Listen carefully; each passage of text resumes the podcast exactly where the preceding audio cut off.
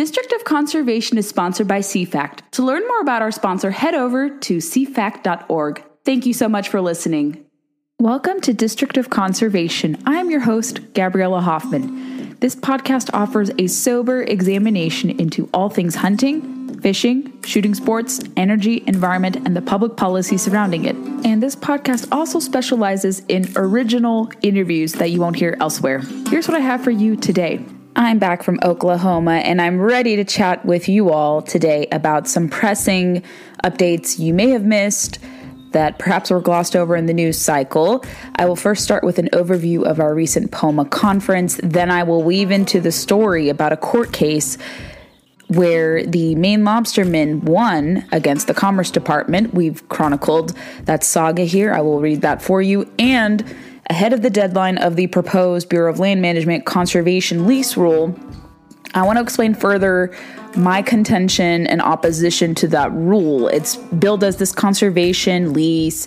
It's not going to interfere with multiple uses and the model, but everything else I've seen about it strikes me as a departure from multiple use sustained yield, especially because it's going to give undue influence to nonprofit groups that don't like hunting, don't like fishing, don't like grazing, and all these other activities that are under the purview of multiple use. So, we're going to talk about those two topics for you this week. Let's dive into these stories right now. Professional Outdoor Media Association's 18th or 19th annual business conference recently concluded in Broken Arrow, Oklahoma. It was the first time I've ever been to the Sooner State. I really enjoyed my time there, even though it was super short. I was able to pack in some outdoor activities. I didn't get to go fishing, unfortunately, due to logistics, but I got to at least be somewhat outdoorsy. I was very impressed by the gathering place in Midtown Tulsa. It's this big outdoor park built using oil and gas money, interestingly enough. And it's really a nice space alongside the Arkansas River. It's great for kids, it's great for adults. Very, very impressed by it. And then I also got to spend a little time outdoors, largely admiring the grounds of the Philbrook Museum of Art, also in Midtown Tulsa. But I had heard of the different fishing opportunities. Some of my POMA mem- fellow POMA members got to go fishing and do some outdoor trips after the conference, so super jealous of them. But it was a great conference. I wrote about it in my Substack newsletter about what our members can expect, some of the big plans we have going forward for our organization to really continue to keep it growing, to bring in outdoor communicators, writers, especially younger people, more in the fishing side, and help our organization continue to be kind of a safe harbor and refuge for outdoor communicators I don't know if you all follow or kind of peek into what goes on in the outdoor media space on the journalism, writing, commentary side. The groups that have been longstanding media organizations, many of them kind of regional groups, have been folding or shuttering their doors altogether. That's a very alarming concern to me personally speaking as someone who has navigated this industry has worked in it for the better part of over half a decade give or take formally speaking benefited from outdoor media associations. I worked with one that went under had a great time working with them and it was really saddening to hear that they're no longer in existence. So poma along with a few remaining outdoor media associations is a necessary entity for helping to cultivate future, current, and existing and established rather outdoor communicators and help us channel these perspectives in mainstream sources, in endemic, like minded sources as well, because so many people, and I say this as someone who's a journalist, multimedia specialist, what have you, so many people that I reach and that I interact with outside of the outdoor industry still don't understand what the heck conservation is. They conflate it with preservation. They don't see fishing and hunting as a valuable resource and component to the greater conservation piece. They dismiss it. They don't understand how firearms excise taxes factor into this as well.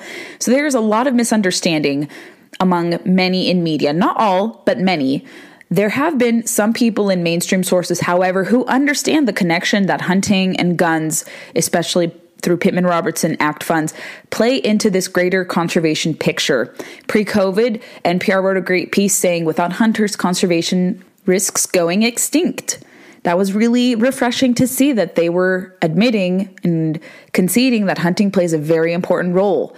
And now that it's post COVID, we have seen some alarm bells go off. Some reports I've seen that hunting numbers are down again. Fishing numbers have not suffered. Again, fishing is much easier to access and to do, fewer barriers to entry, less cost prohibitive. Fishing isn't seeing a decline like hunting is. It could down the road, heaven forbid, but hunting struggles, uh, even with more positive campaigns out there, more efforts. And perhaps it's because there's much gatekeeping going on in media. They don't want this perspective to be shown. I can't really pinpoint exactly what explains this, whether it's hostility or not. I think the outdoor industry has done a better job of explaining this lifestyle. We've done pretty decently. I would say, even personally speaking, whatever I can do to educate people, invite new people into the fold, share my perspective as an adult onset hunter, and I know I can do a lot more. It's hard to diagnose exactly what is happening I hope I can give you an answer as to what is ailing us and preventing us from growing our numbers, if something can be pinpointed as the root cause of it. But I would say a lot of great strides since I've been covering this beat have been made. This is where organizations like POMA come in.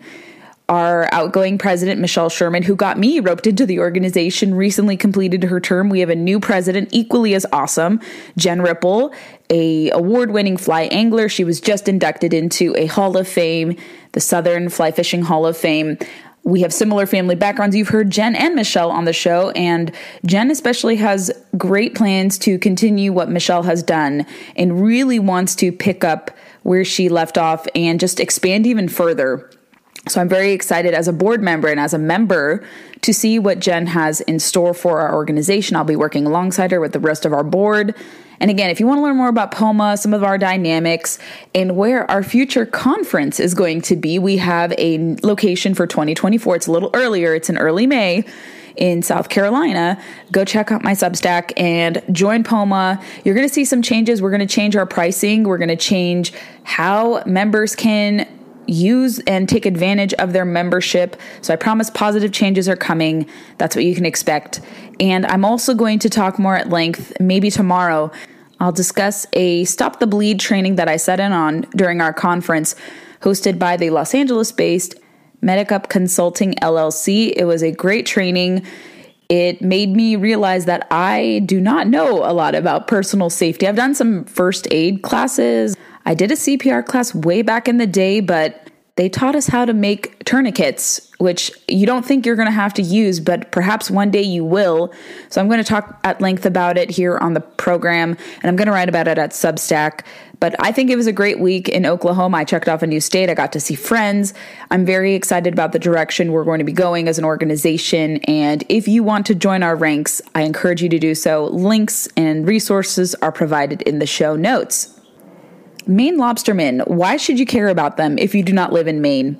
I have talked about the situation in that state, the onslaught of attacks from the federal government, particularly the Commerce Department and environmental groups that have put Maine lobstermen in their crosshairs.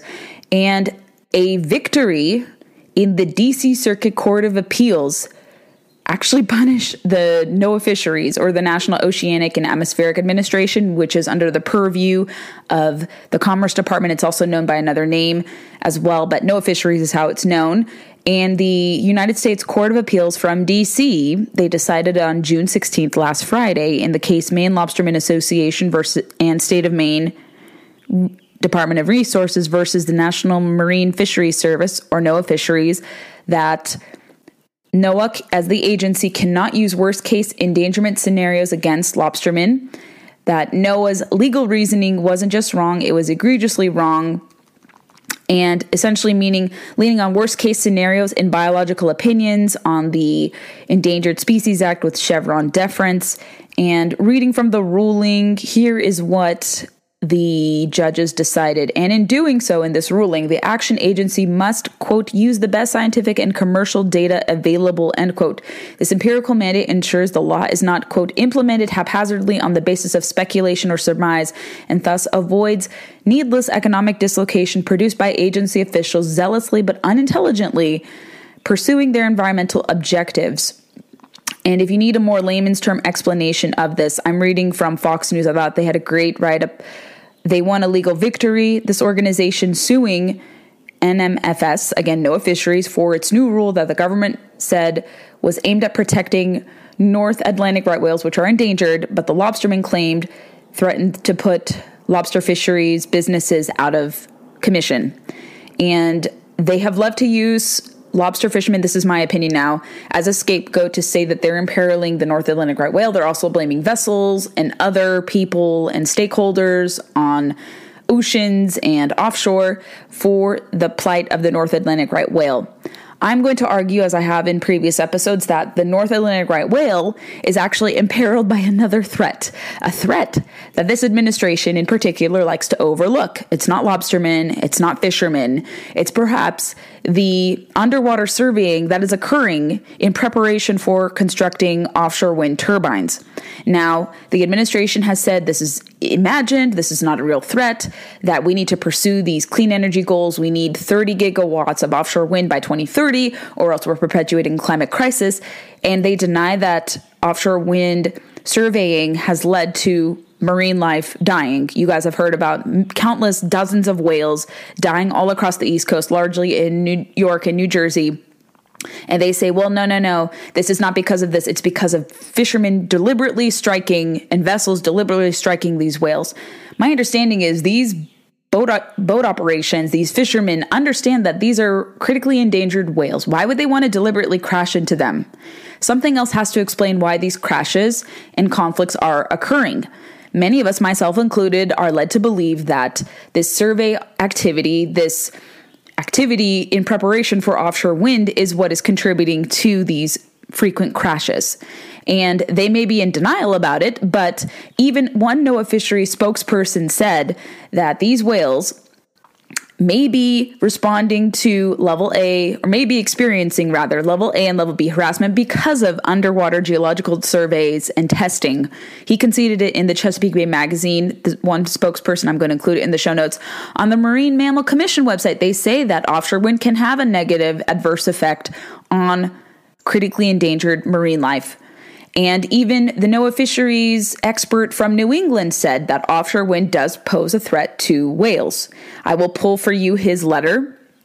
Sean Hayes, he is someone I wish the members of Congress would bring before Congress to testify. I believe there's going to be a hearing sometime this week, next week, maybe next month involving some people. The Republicans are planning a hearing to get to the bottom of what is actually ailing marine life and what potential threat offshore wind does pose. Back to this court case, it factors in all this consideration of offshore wind and pinning the blame on lobstermen doesn't help the whale. There have been no connections between lobsterman activities and whale deaths in over 20 years. This is very well documented. And so I am pleased to hear that the Maine Lobsterman Association won in a very liberal court. You would never think the DC Court of Appeals would ever rule this, but the Commerce Department was reprimanded, saying that the agency makes rules based on assumptions of worst case scenarios and give the benefit of the doubt to endangered species. But Douglas D- Ginsburg of the U.S. Court of Appeals for District of Columbia Circuit, who was part of a three judge panel, decided the case, lambasting the government's theory in the opinion issued Friday. And they said the legal reasoning was not only just wrong, it was egregiously wrong. The service's argument rested entirely upon a half sentence in the legislative history. This approach is a relic from the bygone era of statutory construction. And the ruling continued under the services approach, legislative history may supply duties that, as the service now concedes, are not found in the enacted law. As the Supreme Court recently said, we cannot approve such a casual disregard of the rules of statutory interpretation. The reason is obvious. As any high school civic students should know, legislators vote on and the president signs bills, not their legislative history, Judge Ginsburg continued. Judge Ginsburg also seemed to call out the agency for historical hypocrisy in its rulemaking.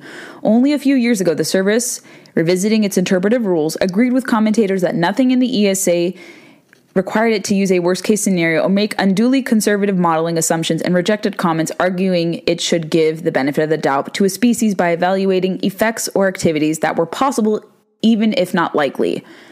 Great case ruling it seems like a glimmer of positivity in, you know, restoring balance to this because these agencies, we've talked about this, and our next story relates to agencies exceeding their rulemaking authority, creating rules where Congress is supposed to be having authority here and in doing so. This power rests with Congress, but agencies are exceeding their bounds, creating rules, and they're not supposed to be doing this. This is why we saw the Supreme Court rule in the WOTUS case just a few weeks ago. We saw last year that uh, the, again, EPA, much like it was in WOTUS, was reprimanded for exceeding its bounds on the Clean Power Plan kind of legislation it was trying to do, making new rules there.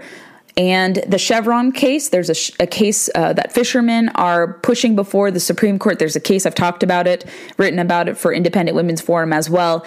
And that case could help clarify these rules. And that's also a, a, case involving the Commerce Department, believe it or not. That case will likely be heard by this Supreme Court, the Roberts Court, I think early fall, and probably a decision will be handed down by springtime or June. But the courts have to weigh in here and put a balance on regulatory overreach from governmental agencies. This is what the Biden administration wants to do because they can't pass rules through Congress.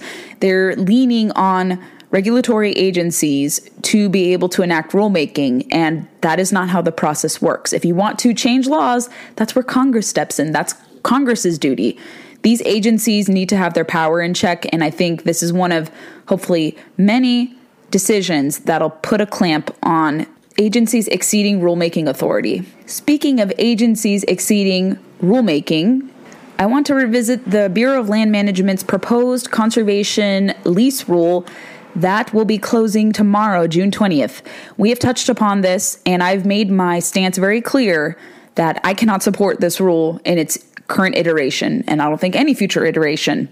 I want to read for you the comments that I submitted to this proposed rule and why, as a conservationist, I can't in any good conscience support it. I listed four or five reasons to back up my position and why I think this will undermine true conservation, multiple use, sustain yield.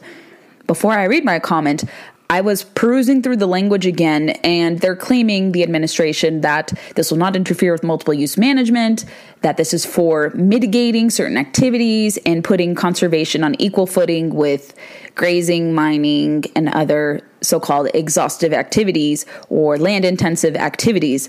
And that sounds fine and dandy. They may promise it, but with every other rule I've seen from this administration, they promise that they're going to abide by things. And then when the rule is implemented, it's the total opposite. It's like a bait and switch. And now I want to read for you why I think that's the case. So they promise to put conservation on equal footing. Do we have conservation already promulgated by the law that governs public lands management? So here's my comment. It ties everything together, and I hope it's concrete and explanatory enough as to why this is not good for conservation. And I start to see more sportsmen's group, thankfully, chiming opposition to this. Safari Club International has done a great job of this, and I will be recording a podcast later today on the Lone Star Outdoor Show with Ben Cassidy from Safari Club International and also Cable Smith, the host of it, to explain why this is a very terrible rule. As a conservationist, I cannot in good faith support the proposed BLM conservation and landscape health rule. They they bill it so nice and flowery. It sounds so great on the surface. This is deliberately what government does. Here's my first point. First, the Federal Land Policy and Management Act, FLPMA, already prioritizes and stipulates conservation and multiple use management sustain yield practices. It just needs to be enforced. This is true. I remember reading the language in the law, the 1973 law, that says conservation has to be regarded when it comes to multiple uses. So is this redundant? What are they trying to accomplish here? Second, few conservation stakeholders appear to have been consulted in this process. Very true. Others, including farmers and ranchers, have been vilified as despoilers of the land when the opposite is true. Many stakeholders feel ignored and not heard by this administration. That doesn't instill confidence in the rulemaking process.